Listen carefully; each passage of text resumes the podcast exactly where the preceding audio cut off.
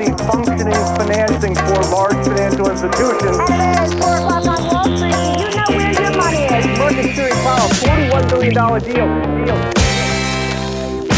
Fastighetsbolaget K-fastigheter med egenutvecklade koncepthus och totalt 3 500 bostäder i fastighets och projektportföljen är ett snabbväxande fastighetsbolag. Fokus är på effektiv nybyggnation och långsiktig förvaltning av huvudsakligen egenutvecklade bostäder. Bolaget är på väg till börsen och handeln börjar faktiskt redan imorgon. Ehm, intresset har varit stort bland er småsparare där ute, så att jag har med mig bolagets VD och grundare Jakob Karlsson. Och här kan vi säga att man kommer in på Stockholmsbörsen, värderingen pre-money på den här ligger på 2650 miljoner eller 2,6 miljarder. De trycker 788 miljoner kronor motsvarande nya aktier och som sagt, jag har med mig Jakob så jag säger varmt välkommen till podden. Tack så mycket. Vi gör som vanligt, vi börjar från början. Vem är Jakob? Jakob är en Skånegrabb. Växte upp som eh, långdistanslöpare, idrottare utan någon tanke på business överhuvudtaget. Siktade mot att bli professionell långdistanslöpare. Lyckades precis knipa ett proffskontrakt.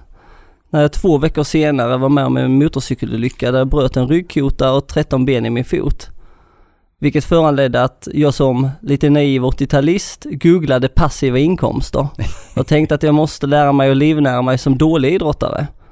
Och då fick jag fastigheter, aktier och royalties från att skriva böcker som de tre översta träffarna på Google. Och därav fastigheter idag. Underbart. Vi har ju inte lyckats lura dig till Stockholm va? Ni har inte ert kontor här.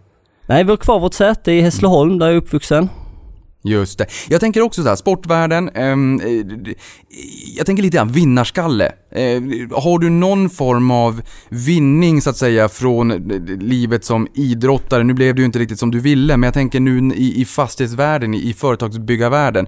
Har du några liksom, fördelar av att ha varit i, i, i idrottsvärlden? I allra högsta grad. Jag har läst ett antal år på högskola och universitet.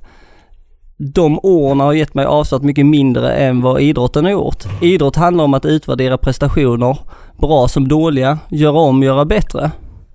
Och det är precis likadant i näringslivet. Men den skillnaden är att i näringslivet har man inget bäst före-datum. Nej, det låter bra. Eh, jag tänker så här, du, du och tillsammans med fastighetsmagnaten Erik Selin äger ju K-fastigheter. Det finns ytterligare 1,04% i annan ägo, men man kan väl säga att ni äger majoriteten kan man väl säga utan att skämmas. Ni börsnoteras imorgon. Hur känns det? Känns helt fantastiskt. Det har varit en intensiv period så jag har knappt hunnit känna efter.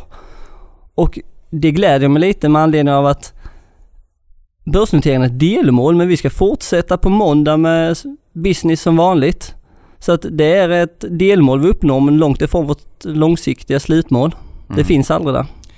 Vad, eh, vad gör K-fastigheter då? Jag menar namnet vittnar ju om att det kan ha någonting att göra med fastigheter, men berätta lite mer om verksamheten. K-fastigheter är i grund och botten ett traditionellt fastighetsbolag med en attraktiv portfölj utav egenproducerade hus, nyproducerade hus som till 98% utav fallet ligger på A och B-lägen enligt Newsecs bedömning. Men sen har vi en tillväxtmaskin i form av att vi har vår egen produktionsapparat från det tidiga skedet med projektutveckling, detaljplaneutveckling till byggnation och egna produktionsanläggningar så att vi kan skapa våra egna hyreshus från ax till limpa. Så tittar man i vår balansräkning är vi 95% ett traditionellt fastighetsbolag. Men sen har vi då en enorm tillväxtapparat genom att vi kan på ett kostnadseffektivt och kvalitativt sätt skapa våra egna investeringar i form av hyresfastigheter. Mm. Så tittar man här och nu på balansräkningen ser man det är fastighetsbeståndet. Tittar man lite längre fram, liksom någon form av rörlig bild, så ser vi också att det produceras ganska mycket. Och det är ju en, en intressant komponent i det här. Det är ju aggressiv tillväxt som ni har kittat upp er själva inför. Vi kommer prata lite mer om det strax. Men allt det här som du berättade om här, det delar ni ju in i tre affärsområden då. Projektutveckling, bygg och förvaltning. Eh, utveckla det lite grann. Berätta lite grann om de tre områdena. Om du tänker dig det tidiga skedet projektutveckling, där vi även då har transaktion, identifierar vi byggbara byggrätter, lämpliga byggrätter och markområden där vi vill etablera oss och byggrätter som lämpar sig för våra egenutvecklade koncepthus. Därefter så tar vi fram bygglovshandlingar med egen arkitekt, egna bygglovshandläggare som vi har in-house för att då korta ner ledtiderna. När vi väl har ett lagakraftvunnet bygglov så lämnar vi då över till nästa affärsområde som är bygg. Och det man kan säga är att det är ju projektutveckling vi kapar majoriteten utav produktionstiden.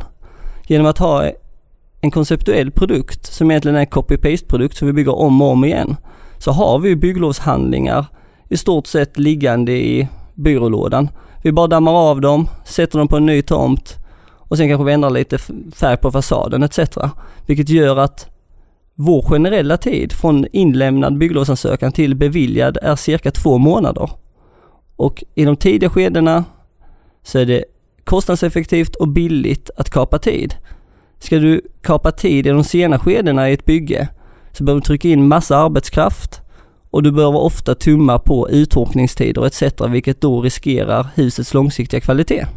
Ja men det där är intressant. Min lillebror är i byggbranschen, han ringde mig från dagen och sa Niklas, vad är det absolut viktigaste i byggbranschen? Ja, tänker jag. Jag hade något halvdant utlägg. Han bara, det är tid och tid är pengar. Det, det, är liksom, det har jag lärt mig den hårda vägen där. Och då tänker jag mig två månader. Um, vad, är, liksom, vad är standardmässigt? Hur lång tid brukar det ta? Jag menar, ni sitter ju på personal inhouse. Det kan man ju tänka att ah, det där kan bli jobbigt om vi får en lågkonjunktur. Ni har liksom de, de uppbyggda personalkostnaderna som ni ska övervintra i sämre tider. Samtidigt så är ju, som jag har lärt mig här nu, tid är ju pengar. Och jag menar, kan ni då förkorta de processerna? Det är ju pengar också. Så vad är standardtiden som i, i branschen? Du pratar två månader hos er. Vad, vad är det på andra ställen? Jag vågar inte svara på vad standardtiden i branschen är, men jag vet att innan vi tillämpade detta arbetssättet så var det över åtta månader i vår verksamhet för några år sedan.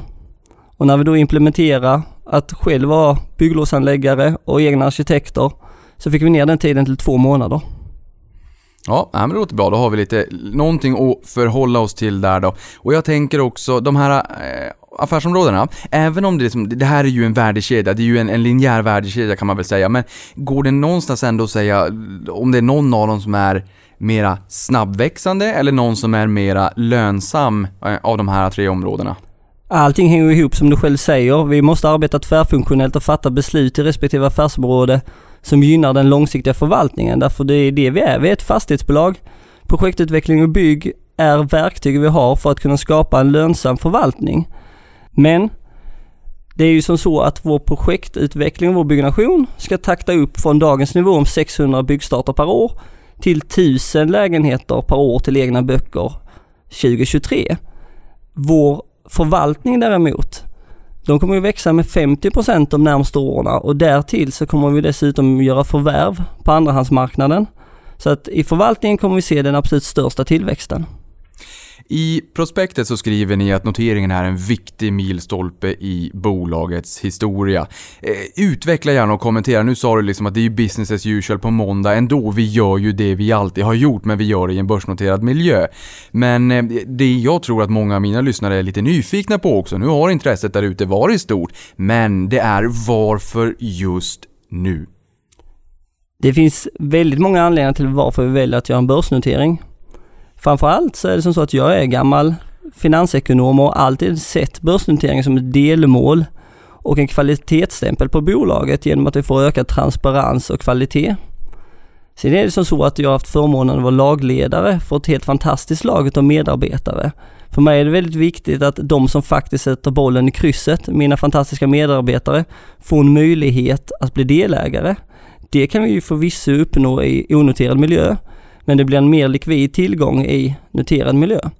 Och genom att mina medarbetare kan vara delägare så skapar vi en tydligare vi-känsla, kan bygga på den starka kulturen vi redan har. Samtidigt så blir vi mer transparenta, blir mer välkända, vilket hjälper oss i vår kommande tillväxtresa. När vi ska etablera oss i nya kommuner och nya regioner så behöver vi den offentligheten som en börsnotering innebär. Är det någonting jag tycker är oerhört viktigt så är det företagskultur. Ni har gått från 26 till en runt 70 anställda idag. Ja, drygt 70 anställda. Drygt 70 anställda. Finns det ett intresse från personalen att faktiskt sitta med i samma båt? Att man har gått och bubblat lite grann kring kaffemaskinen och känner att vad spännande när vi kommer till börsen, nu får vi faktiskt vara med på den här resan också. När vi tittar och summerar upp de anmälningarna att få köpa aktier som kommit in från personalen så är intresset långt över mina förväntningar, vilket värmer jättemycket. Underbart. Du skriver ju också att du ser fram emot att välkomna nya aktieägare, även om man inte är anställd då, som vill vara med och utveckla K-fastigheter till att bli en av Nordens ledande aktörer för att utveckla hyresrätten. Ehm, På vilket sätt kan ni utveckla hyresrätten? Om man säger hyresrätten, det är ju en upplåtelseform. För mig så ser jag det som att på Stockholmsbörsen så finns det ett otal antal fastighetsägare som erbjuder bostäder. Men ska vi vara riktigt ärliga så bor både jag och du i ett hem. Och vad är skillnaden mellan ett hem och en bostad? Det är de mjuka värdena, trygghet, värme, kvalitet på hur, hur man trivs helt enkelt. Och det är där vi kan arbeta och bidra utöver att ha kunna bidra med bra hårda värden i form av fina materialval etc. Vi kan arbeta för att bidra med trygghet och kvalitet. När jag själv en gång i tiden var student och sökte hyresbostad både i Stockholm och i Malmö så slog det mig att ju större bostadsbristen var, ju sämre var fastighetsägarna. För att generalisera. I Stockholm framförallt så kunde du ha droppande kranar, stopp i avloppet och skadedjur. Lägenheterna blev ändå uthyrda. De började inte bry sig. Man behövde inte bry sig och hyresgästen upplevdes mer som någon jobbig som ringde när det var problem. I vår verksamhet så är hyresgästen, vår kund, den som gör vår affärsverksamhet möjlig. Den som gör att jag får mat på bordet, att mina fantastiska kollegor får mat på bordet. Och det måste vi inse. Vi finns till för deras skull. Det låter bra. Det kanske blir liksom fastighetsbolagsvärlden, liksom man tänker kund först. Eh, det, det synsättet kommer att ge sig in i allt fler branscher, så det låter bra. Men hur ser den geografiska närvaron ut då? För nu pratar vi nyss om att ni vill bli ledande i Norden. Ni är inte i Norden i dagsläget som jag förstår det. Hur ser den geografiska mixen ut, både Sverige och utanför Sveriges gränser? Mig veterligen så ligger Öresundsregionen i Norden. Men vi, framför allt så har vi vårt, vårt geografiska fokus i Öresund med omnejd. Vi har gått upp i Småland och vi har en större projektportfölj i Göteborg så att vi kommer arbeta oss upp längs med västkusten. Där vi befinner oss idag så är vi fullt införstådda med att vi kommer behöva etablera oss i Mälardalsregionen, vilket vi ser fram emot. Och jag ser det som troligt att vi även kommer gå söderut över sundet och etablera oss i Köpenhamn med omnejd. Okej, för här tänker man ju lite grann, finns det någon form, form av, jag hittar på ett ord, overhead-synergier? Alltså är det möjligt att ha en och samma förvaltning något sånär i de nordiska grannländerna? Eller blir det liksom mycket att man måste ha en egen liten enhet för att kunna följa regulatoriska eh, miljöer etc? Kan man ha allting utgående från Sverige liksom? Det är att, Sekundärt så tittar vi ju givetvis på att ha en så effektiv förvaltning som möjligt. Primärt så kollar vi på att kunna leverera de kvaliteter och de mervärden våra hyresgäster behöver och kräver för att kunna trivas. Och då behöver vi främst en kritisk massa på 300-400 bostäder i en region eller i en stad där vi är etablerade men just varför ni väljer Köpenhamn, beror det på att det ligger så nära där ni är verksamma i Öresundsregionen i dagsläget och att den personalen och den service och det man kan tänkas behöva göra på plats fysiskt ligger väldigt nära där ni är verksamma geografiskt idag? Eller är det att den danska marknaden har viss karaktäristika som tilltalar er? En del är en diversi diversifieringsfråga helt klart. En annan del är att med vårt säte i Hässleholm så har vi en dryg timmes bilfärd över till Danmark. Vi kan med vår svenska organisation bygga våra koncepthus i svenska kronor och få hyresintäkter i danska kronor. Samtliga av våra koncepthus är anpassade för att klara de lagkrav som ställs i Danmark. Och just nu så ser den affären väldigt, väldigt trevlig ut. Kan vi bygga i SEK, få hyresintäkter i DEK och då med den lagstiftningen hur man mäter uthyrningsbar yta i Danmark kontra Sverige så får vi mer uthyrningsbar yta på samma fastigheter faktiskt. Det är bra. Då, då kan ni alltså, ni kan ha personalen, svensk personal som får lön i Sverige, kostnadsbasen Sverige, som åker över bron och jobbar i Danmark. Det stämmer. Vår, vår bedömning och våra beräkningar med utlandstraktamente etc. är att vår, våra svenska koncepthus blir 20% dyrare att bygga i Danmark. Men så som man mäter uthyrningsbar yta i Danmark gör att vi får nästan 20% mer uthyrningsbar yta så att det möter den merkostnaden. Och vi finner en sund marknad i Danmark. Så att det är en riskspridning men det är framförallt en stor investeringsmöjlighet. Det låter bra. Och jag menar den här extra kostnaden kostar att bygga, det är ju en one-off. När det står där så står det där, det ska till lite förvaltningskostnader förvisso. Men, men jag tänker där, hur ser hyresreglering och sådär ut eh, i Danmark? Du har en helt annan lagstiftning i Danmark, men enligt mitt sätt att se på det så är den mer fastighetsägarvänlig i Danmark kontra vad den är i Sverige. Okej. Okay. Per sista september ägde ni 63 fastigheter med 1562 bostäder under förvaltning. 678 bostäder är pågående, under pågående byggnation då och 1095 under projektutveckling. Ehm, bostadsfastigheter, det är ju det man tänker på när man tänker på K-fastigheter, det är det vi har sett i media. Det utgör 88% då av totala, totalen då så att säga och kommersiella fastigheter utgör 12%. Här blir jag nyfiken, vad är de kommersiella fastigheterna? Är det liksom lokaler i botten av punkthus eller vad är det? Om man säger det stämmer att 88% av vårt fastighetsvärde är bostadsfastigheter och 84% utav våra hyresintäkter är bostadsfastigheter. Och vi har som mål att aldrig understiga 80% utav våra intäkter.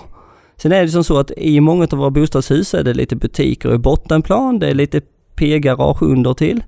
Sen så har vi i tidiga skeden i K-fastigheters historia köpt ett par kommersiella kåkar som vi är väldigt nöjda med. Och eftersom att vi har en affärsidé att inte sälja några fastigheter så ligger de kvar i balansen. Men eftersom att kommande investeringar är primärt bostäder så blir det att den procentuella andelen utav kommersiell yta kommer ju successivt minska. Just det, så det, det, är inte, det är inte så att det finns någon, någon nu kommer ni ju bygga, bygga väldigt mycket. Så det finns ingen större ekonomisk risk att man får någon vakans där i någon av lokalerna som är svåruthyrd utan det är liksom på marginalen. Det är på marginalen. Vår största kommersiella hyresgäst utgör en väldigt, väldigt liten del utav det totala hyresvärdet i vår portfölj. Ja, du pratade om två månader här nyss. Hur eh, lång tid tar det från ax till limpa från att ni bestämmer er för att bygga någonting och det går in i liksom projektutvecklingen och sen i bygg och sen så ska det in under förvaltning då, eh, till dess att det är eh, nyckelfärdigt?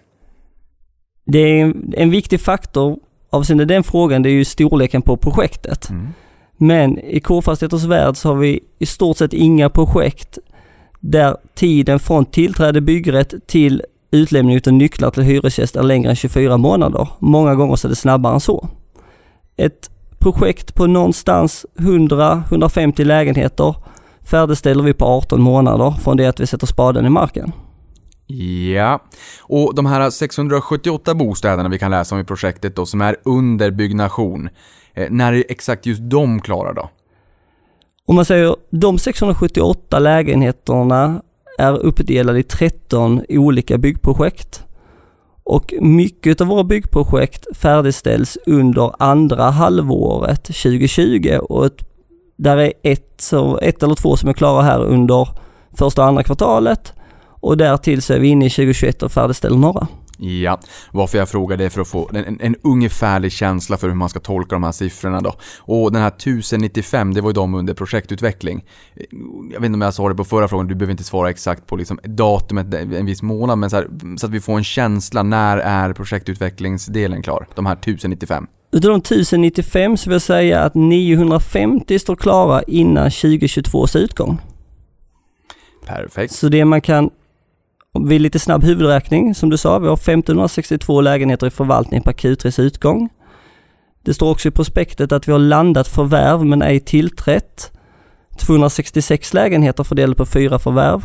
Och sen har vi då en projektportfölj på 1095, 678 lägenheter förvaltning. Så bara genom att tillträda och färdigställa det vi har så passerar vi 3600 lägenheter här innan 2022. Ja, okej.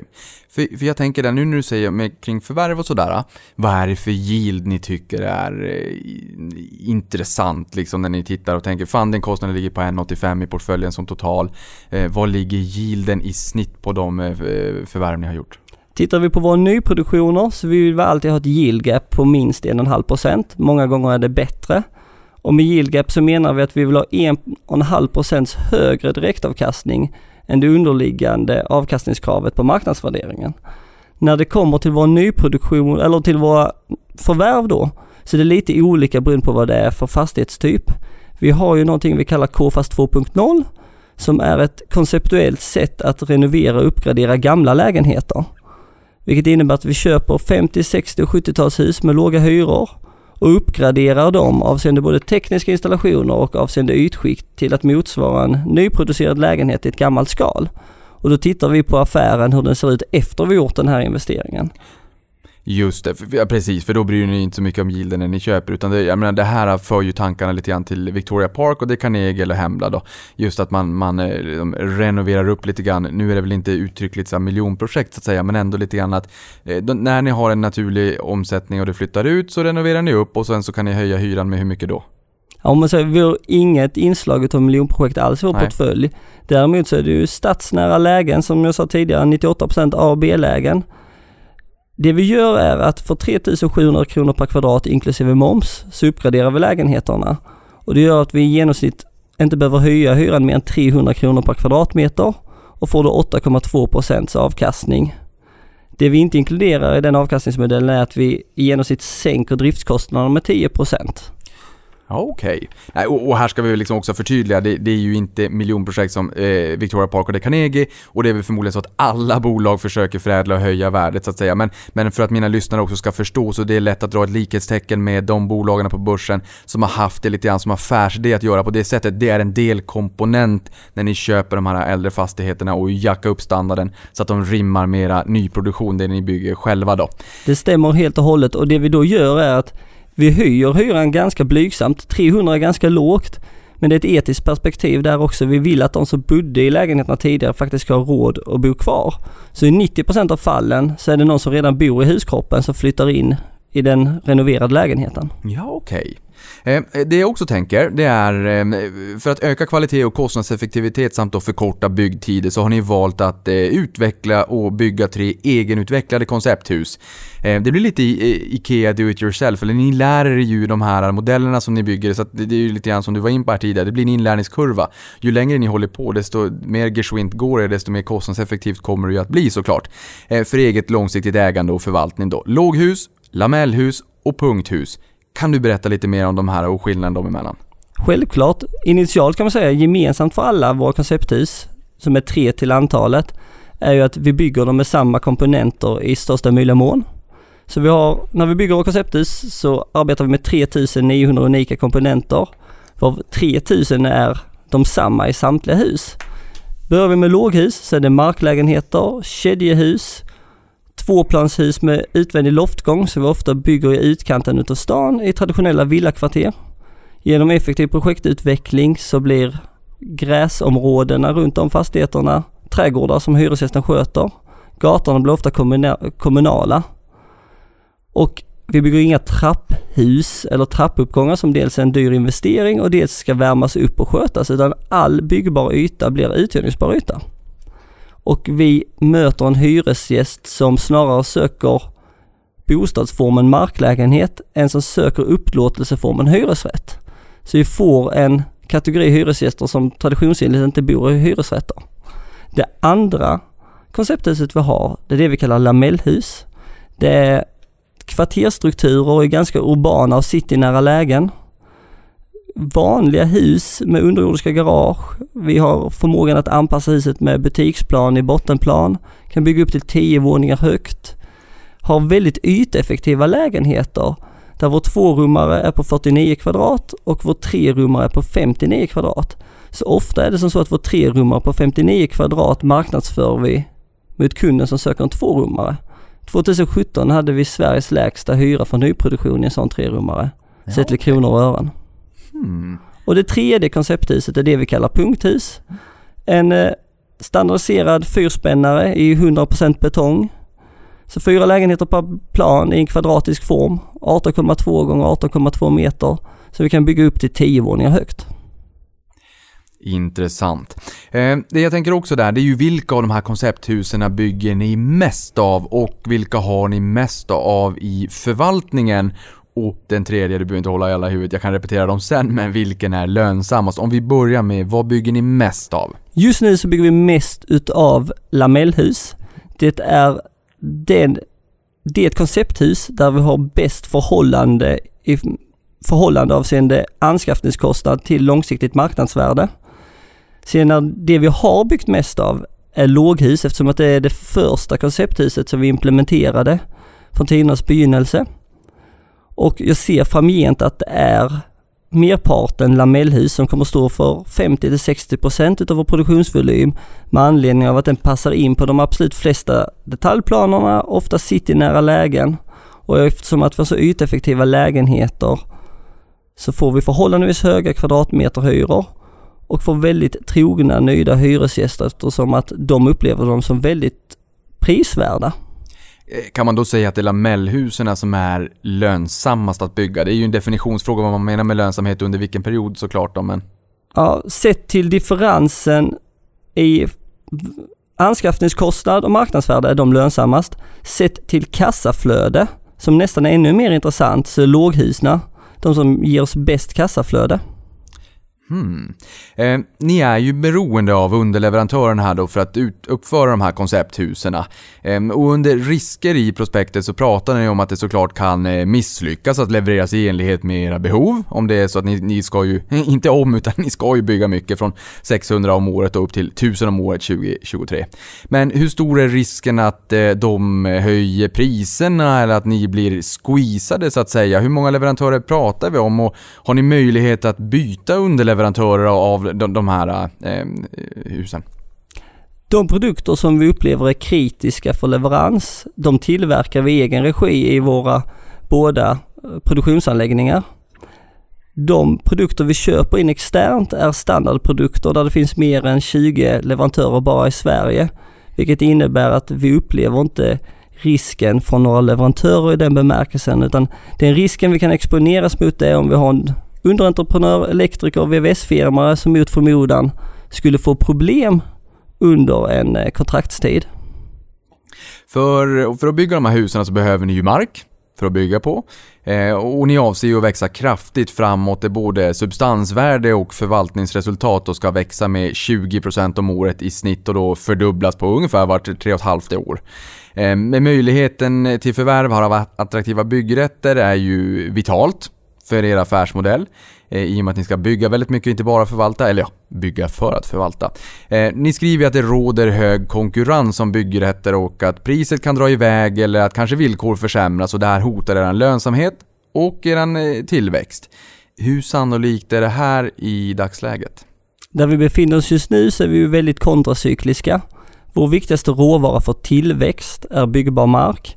Och just nu när de utvecklare som bygger bostadsrätter och äganderätter har det lite jobbigt, ja då minskar efterfrågan på byggbar mark och därav så går ju priset ner. Så just nu befinner vi oss i en period där våra förhållanden är väldigt gynnsamma. Vår projektportfölj är dubbelt så stor idag mot vad den var för ett år sedan och jag har aldrig tidigare sett att vi får in fler prospekt på vårt bord. Sen är det ju som så att vi blir mer offentliggjorda i samband med noteringen så att det kan också vara en anledning. Mm. Eh, vad kostar det att bygga per kvadratmeter? Men pratar, pratar man på bostadsrätt då är det ju så, så enkelt. Man tänker men vad är totalkostnaden och vad får jag köpa för? Och så är det en spread däremellan. Men här är liksom hyresfastigheter. Vad, vad kostar det att bygga? Det är väldigt, väldigt olika beroende på projekt. Ibland har vi underjordiska garage, ibland har vi inte underjordiska garage som en stor kostnadspost. Men fram till utgången av Q3 så har vi haft en produktionskostnad som ligger på 68,3% utav det långsiktiga marknadsvärdet dagen då fastigheten stod klar. Och det marknadsvärdet, teoretiskt sett, vad skulle hända om du i framtiden känner att nej, vi gör om det här till eh, bostadsrätter. Och nu om då, vi leker med tanken att alla skulle ha flyttat ut så att ingen blir ju vräkt så att säga såklart. De har sin besittningsrätt. Men, men att om ni skulle konvertera till bostadsrätter, vad, vad har vi för liksom dold, dolt värde där? Det kanske aldrig sker, men, men om vi svävar ut. Vi har gjort den bedömningen för att presentera för banker i tidiga skeden. Det kommer nog aldrig ske i min regi i alla fall med hänsyn tagen till att vi har ett evighetsperspektiv på vårt fastighetsägande. I våra storstadsregioner, Göteborg, Helsingborg, Malmö, där är den alternativa värderingen som bostadsrätt givet 10 000 kronor lån per kvadratmeter i föreningen då, någonstans 10-12 000 kronor högre per kvadratmeter. I våra regioner, Hässleholm, Kristianstad, Landskrona, där ligger det i paritet med vad vi har det i värde. Okej. Okay. Projektdelen här, det är ju någonting som man brukar se i många bolag att brukar vara oerhört lönsam. Eh, hur, eh, liksom, är det projektdelen, är den väldigt lönsam för er att liksom göra hela den här från ax till limpa och bygga då i egen regi?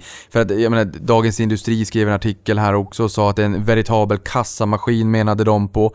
Eh, kan du bara utveckla lite grann, hur, hur pass viktig eh, trigger är det? Du sa 68,5% av slutvärdet när de står på, på färdig, nyckelfärdiga.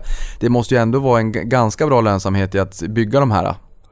Historiskt sett så stämmer det att vi har legat på 68,3 procent vilket innebär att vi har haft en marginal som överstiger 30.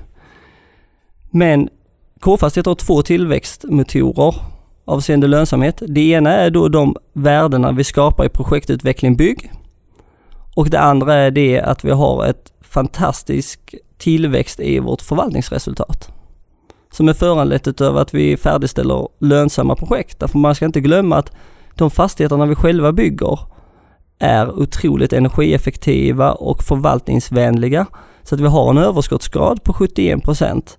Så att vi får behålla en större del av våra hyresintäkter gentemot många branschkollegor. Mm. Eh, jag tänker på, vi har ju sett en liten tillväxt av gröna bolån för oss vanliga konsumenter, vanliga bolånetagare. Eh, när du säger liksom miljövänligt och energieffektivt, finns det någon trig- trigger där också att ni bygger liksom klimatsmart, att ni får någon billigare fundingkostnad eller finns det några andra eh, fördelaktiga eh, perspektiv på att bygga mera eh, energieffektivt? Initialt så är det så att vi har ett egenintresse. Har vi ett evighetsperspektiv på vårt fastighetsägande så är det som så att vi har självklart ett intresse i att kunna bygga hållbart utifrån alla aspekter.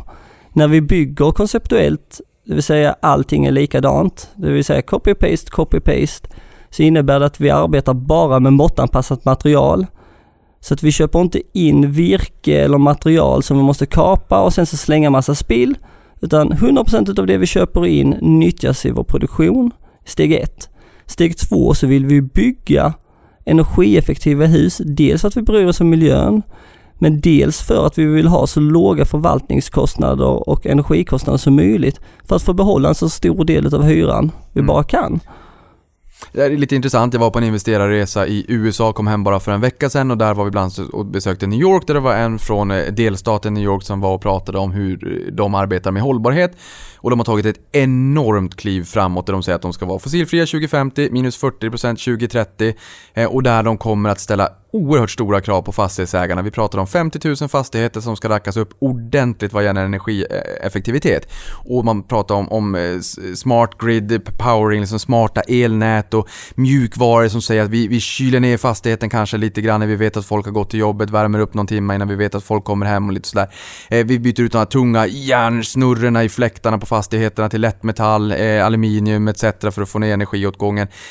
Vad, vad gör ni liksom så att säga för att få, få upp effektiviteten i fastigheterna? För att bottom line, så här, det här är ju finansiell påverkan, det här handlar om pengar, det här handlar ju om att få ett större överskott förutom den hållbara komponenten. Vad gör ni för att liksom få upp resultatet så mycket ni bara kan? Mycket av det vi gör är sånt som inte syns på ytan. Det handlar om isoleringar i bjälklag för att minimera kallras. Det handlar om återvinning utav värme. Vilket innebär att vårt senaste färdigställda punkthus klarar kraven för passivhus. Så att vi arbetar kontinuerligt, men mycket handlar av det du inte ser på ytan. Jag är lite för inkompetent för att veta vad passivhus är. Passivhus är en eh, beteckning på ett hus som har så pass låg energiförbrukning att du ur ett teoretiskt perspektiv skulle kunna värma upp det bara med spillvärme från hushållsmaskiner och kroppsvärme. Jaha. det, det låter väldigt bra ur ett kostnadsperspektiv. Eh, får man ta hem lite kompisar på filmkväll så blir det extra varmt om man, om man fryser lite grann. Eh, ni, ni pratar ju där om att eh, 600 eh, bostäder eh, ska ni bygga per år. Nu, det är 1000 2023. Vad är rimligt långsiktigt? Jag vet Wallenstammer är väl den största byggaren, producenten av hyresrätter i egen regi för egen förvaltning. De ligger väl kring 1500 om året, tror jag. Eh, vad är en rimlig nivå på några års sikt? Nu pratar vi 2023, 1000. Så du får väl ta några år 2020. Eh, 2030 eh, menar jag. Eh, där vi befinner oss idag så är ju vårt mål som du sa att gå från 600 till 1000 2023. Det innebär i praktiken att vi ska gå från 600 till 700 nästa år och sen takta upp med 100 per år. Har vi klarat att takta upp med 100 per år från idag fram till 2023 så vore det ju högst troligt rimligt att minst skala upp i motsvarande grad efter 2023. Vart bygger ni nytt i störst utsträckning och eh, varför? Den största enskilda projektportföljen vi har idag befinner sig i Göteborg. Och mycket är tillgången på mark men också en storstadsregion där det inte har färdigställts så mycket hyresrätter de senaste åren. I takt med att vi har haft en väldigt hög konjunktur för bostadsrätter och äganderätter så har det byggts väldigt mycket i väldigt många städer här de senaste två, tre åren. Göteborg ser vi att andelen nyproducerade hyresrätter fortfarande är väldigt, väldigt låg. Ehm, tar man bostadsrätter och eh, bostadsutvecklarna så har man ju sålt på skiss ofta. Eh, en, en form som har ifrågasatts på senare tid, vart det landar, ingen aning. Men, men alltså när, när ni bygger de här hyresrätterna då, har ni, hur lång tid tar det från att det står nyckelfärdigt till att det är uthyrt? Eller, eller kan ni approchera folk? Har ni någon form av bostadskö eller är det allmännyttan ni tar hjälp av? Och approcherar ni dem i förväg eller börjar ni hyra ut när det är klart? Vi påbörjar vår uthyrning nio månader innan projektet är färdigställt. Och tar vi fallet Göteborg så har vi redan fått in 8000 intressenter i kö. Och då har vi ett färdigställande som ligger då en bit in i 2021. Okej, ja men det låter ju bra. Då har ni den här eh, orderingången som man pratar om i verkstaden. Eh, ni kommer ju in med en premievärdering mot substans på omkring 50%. Eh, det får man väl anse vara lite pikant om det hade varit ett förvaltande bolag. Nu är det ju inte det utan ni har ju ändå en eh, aggressiv eh, tillväxtagenda. Eh, tittar man på era finansiella mål ska ni öka substansvärdet som sagt med 20% per år i snitt över en konjunkturcykel likväl som eh, förvaltningsresultatet då. Eh, hur ska ni lyckas med det här? Nej men om man säger en premie mot substans på drygt 50% stämmer, men då tittar du på oss utifrån att vi är ett fastighetsbolag. Vi är ju även projektutvecklare och byggare, en verksamhet som också måste värderas. Tittar du på JM så har de en värdering som är tre gånger över substans. I vårt fall så är det som så att vi har en väldigt konservativ vinstavräkning i vår projektportfölj. Vilket innebär att i vår projektportfölj så har vi fram till 2022, eller utgången 2022, ungefär 950 miljoner till att vinstavräkna. Och gör du en nuvärdesberäkning på de 950 miljonerna och sen dessutom inkluderar att vi har ett starkt växande förvaltningsresultat. Då tycker jag att vi har en billig värdering. Så ni står ju inte stilla, det är som att fastna på en fartkamera. Fartkameran vet ju inte att du står pall på bromsen, den ser ju inte deltat. Ungefär Eh, så. Ungefär så, och det, då får man väl, för dig som lyssnar på det här också, du kan inte bara titta på P talet på ett annat, inte alls när det kommer till fastighetsbolag kanske, men du får ju också titta på vart vinsten rör sig och kolla lite grann. PEG-talet kanske, du var in på det, 1562 fastigheter under förvaltning. Och man har ju över 3 500 då snart om du inkluderar alla tre faserna så att säga. Ni har snart många, många fler fastigheter helt enkelt. Eh, vi lever ju i ett extremt ränteklimat och har sett fallande avkastningskrav i fastighetsbranschen under ganska lång tid. Hur skulle stigande räntor och stigande avkastningskrav påverka er möjlighet att prestera i linje med de här eh, finansiella målen? Jag har ju en fantastisk vice VD och finanschef, Martin Larsson, som har lång bakgrund som retailbanker. Och när Martin kom in i K-fastigheter-bilden här för ett och ett halvt år sedan drygt, så hade vi 100% rörlig ränta. I dagsläget så har vi en ränteportfölj med en kreditbindningstid som i genomsnitt uppgår till 3,5 år och där ungefär 53% utav portföljen är räntesäkrad i form av swappar.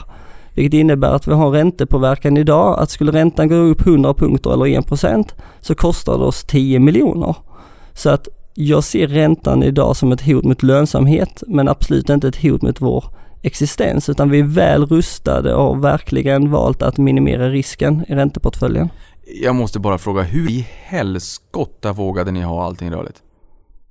Vi hade en stark tro om att det skulle vara fortsatta låga räntor och följde egentligen swapräntorna på daglig basis så att vi skulle kunna agera om vi ändrade marknadstro. Jag tycker att det låter väldigt skönt att Martin har kommit in i bolaget.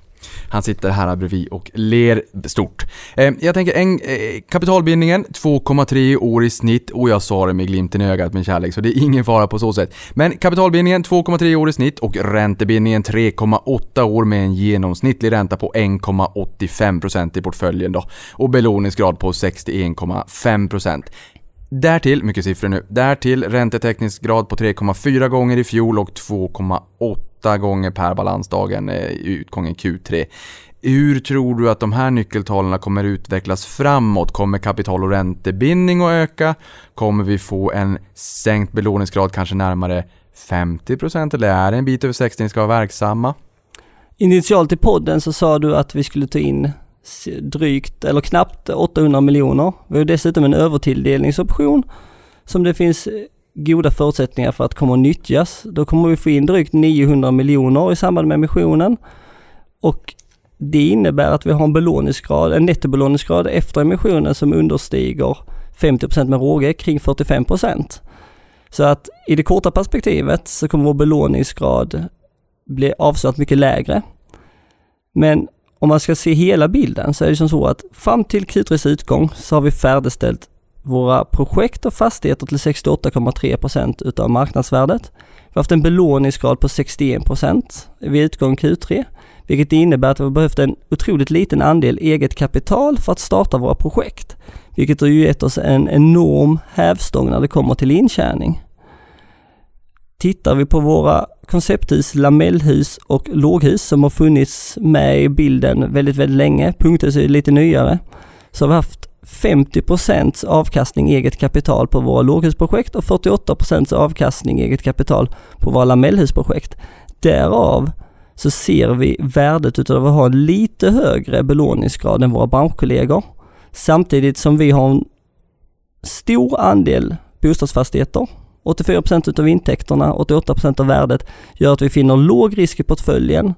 Så att någonstans ligga kring de 60 procenten i belåningsgrad och sen så allt eftersom att vi växer i storlek och body så försöker vi takta ner belåningsgraden med ungefär 1% per verksamhetsår. Det är Ja. vad jag ser framför mig. Ja, okej. Ja, men det var det jag menar med liksom hög lönsamhet i projektdelen. Ni är ju en rippad gasell, får man väl säga, när, när det kommer till, eh, till, till de nivåerna. Men, men då tänker man, när ni tar in liksom 788 miljoner prima, eh, för emissionskostnader, eh, det är klart, då kommer det krypa tillbaka sakteligen belåningsgraden så att säga. Och, och, och soliditeten, kommer den ligga kvar på den nivån vi ligger på, en 28 och någonting? Eh, Och initialt kommer den vara högre och vi kommer väl definitivt sträva efter att arbeta oss ner. Om man går på Q3-siffror så kommer vi givetvis hålla lite lägre nivåer. Så det vi ser är att när vi startar nya projekt så kommer vi sätta in lite mer pengar än vad vi historiskt sett gjort. Men vi kommer inte dag ett amortera av massa lån.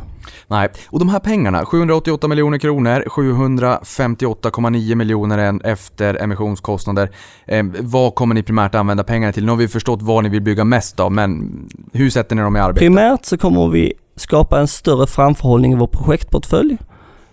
Vi kommer dessutom ha stridskassa när bra affärer uppstår. Och sen kommer vi även se efter om vi kan köpa lite mer lägenheter som lämpar sig för våra KFAS 2.0 renoveringar. Ja, spännande. Ehm, eh, senaste åren så har vi haft en god skjuts i värdeförändringar då på fastigheter i takt med minskade avkastningskrav. Men ponera omvänd situation då. Vad har ni för eh, kovenanter och när riskerar ni de facto att behöva rekapitalisera? På ett svepande plan. Vi, har- vi, ni behöver, du behöver inte exakt hålla koll på så, men eh, jag tror att det här pratas för lite om i fastighetsbranschen. Liksom, hur pass mycket eh, if shit hits the fan innan det, det kommer som, eh, innan det blir jobbigt? Om man säger, ser vi till våra kovenanter så är det som så att vi måste, eller vi har ett finansiellt mål att vår soliditet aldrig ska understiga 25%. Vi ska alltid ha en räntetäckningsgrad som överstiger minst 1,75. Och som jag berättade tidigare så har vi ju i dagsläget en väl förberedelse för eventuella räntehöjningar. Ja. Vilka är de vanligaste frågor eh, som du får just nu från potentiella investerare? De skulle i och för sig ha bestämt sig igår då, men de potentiella investerare du har träffat. Att det, många ställer frågan om det är, vad är det vi gör som andra inte gör som gör att vi kan hålla de låga produktionskostnaderna och tillika om det är så att vi tummar på kvalitet när vi bygger för att komma ner kostnader. Och svaret är det att jag vill påstå att vi har bättre kvalitet. Därför bygger du samma sak om och om igen. Så det är klart att du arbetar bort barnsjukdomar. Vi tar med oss feedback från förvaltande personal, producerande personal och arbetar bort och förbättrar vår produkt.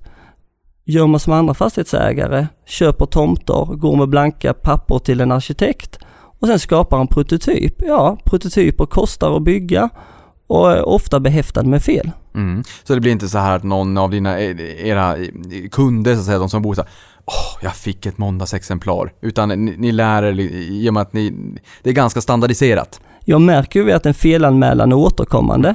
Tar vi med oss den feedbacken, arbetar bort den i kommande produktioner och på ett proaktivt sätt arbetar vi bort den i genomförda produktioner. Mm. Vilket nyckeltal eller KPI eh, tycker du är viktigast? Vi arbetar med ett internt nyckeltal som heter PTV, Okej. Production to Value eller produktion till värde, vilket är vårt mest relevanta nyckeltal. Utveckla. Nej men för oss så handlar det om i projektutveckling och värdeskapande att kunna ha så låga anskaffningskostnader i förhållande till marknadsvärde och tillika då det här yield gapet jag pratade om tidigare. Så yield gap och PTV är de nyckeltalen som är mest relevanta för oss när det kommer till projektutveckling och bygg. Mm. Och när det kommer till vår fastighetsförvaltning så är det förvaltningsresultat och överskottsgrad vi tittar mycket på.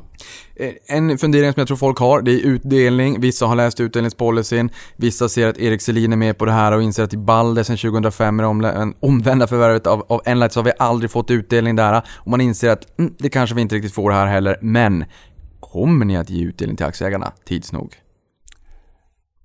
En gång i tiden när Erik gick in som kompanjon så avlade jag ett löfte att leva fattigt och dö rik. Och det löftet gäller. Så att vår vision är att återinvestera våra vinster i den mån det går. Skulle vi mot förmodan någon gång i framtiden inte kunna hitta investeringar för våra intjänade kronor, ja, då kanske vi får tänka annorlunda. Men jag vill inte ge några förhoppningar till den kommande aktieägaren att man ska få utdelning. Rikast på kyrkogården. Du tillsammans med Erik Selin äger 98,96% av aktierna före notering och de nytryckta aktierna när ni tar in 788 miljoner då. Ehm, ni har en lockup-period på, på 36 månader. Jättebra att följa pilotskolan. Det jag funderar på lite grann här, det är att ni kommer inte ge utdelning. Det här kommer vara ett livsverk. Det kommer vara väldigt mycket pengar som står inne här i, i din privatekonomi. Eh, ja, det vet väl inte jag, men jag antar det. Eh, innebär det att vi kommer se att du kommer sälja av lite grann för att finansiera livet AB, eller kommer du vara absurt överviktad? För det är ändå en ganska, det är, ju- det är ju, du är klart godkänd i pilotskolan får man ju säga. Jag kommer att vara absurt överviktad. Jag har ingen som helst avsikt att sälja några aktier. Ja, men- Jag tror på K-fastigheter stenhårt så att jag gör nog bäst i att behålla aktierna. En fråga som jag tror att mina lyssnare vill att jag ställer också, det är de som, ehm, de som skulle vilja göra den här resan själv. Det är folk som har skrivit det lite grann. Om jag skulle vilja börja köpa en hyresfastighet, vars börjar jag? Vars började du? Det gäller bara att våga ta steget. Jag börjar med att identifiera den hyreskåken jag ville köpa och sen försöka finansiera den. Är affären tillräckligt bra kommer du alltid få finansiering. Är affären inte tillräckligt bra då får du ingen finansiering. Så enkelt är det. Och hur, hur gick det till när du fick Erik Selin på, på kroken också och teama upp med honom? Jag bjöd Erik på en middag. Eh, ringde först till Balders reception och det var ingen som ville koppla mig till Erik. Så att jag mejlade honom Man ska aldrig ge sig. Man ska aldrig ge sig, nej. Så jag mejlade honom, fick ett vändande mejl till bara två minuter innan jag fick svar, där Erik bjöd mig på middag och tyckte det var jättetrevligt att jag ville komma. Jag presenterade min idé, så sa jag att du får halva mitt i bolag, mot att du blir min mentor och rådgivare. Intressant. Det blev ju väldigt, väldigt bra. Nu har vi din, eh, din finanschef här också säger en minut och då tänker jag om vi kör en snabb minut kanske vi hinner med en fråga till och det är var- vart är ni om tio år? Ja, Vi har sagt att vi ska ha 20% i substansvärdestillväxt per aktie och 20% i för, tillväxt utav förvaltningsresultat. Jag vill tro att om vi om 10 år är 8 till 10 gånger större än vad vi är idag. Spännande. Jakob, tusen tack för att du kom hit och berättade mer om K-fastigheter och ett stort varmt lycka till imorgon när ni åker till Nasdaq och ringer i klockan och noterar det här bolaget klockan nio på morgonen. Tack själv, värme att höra.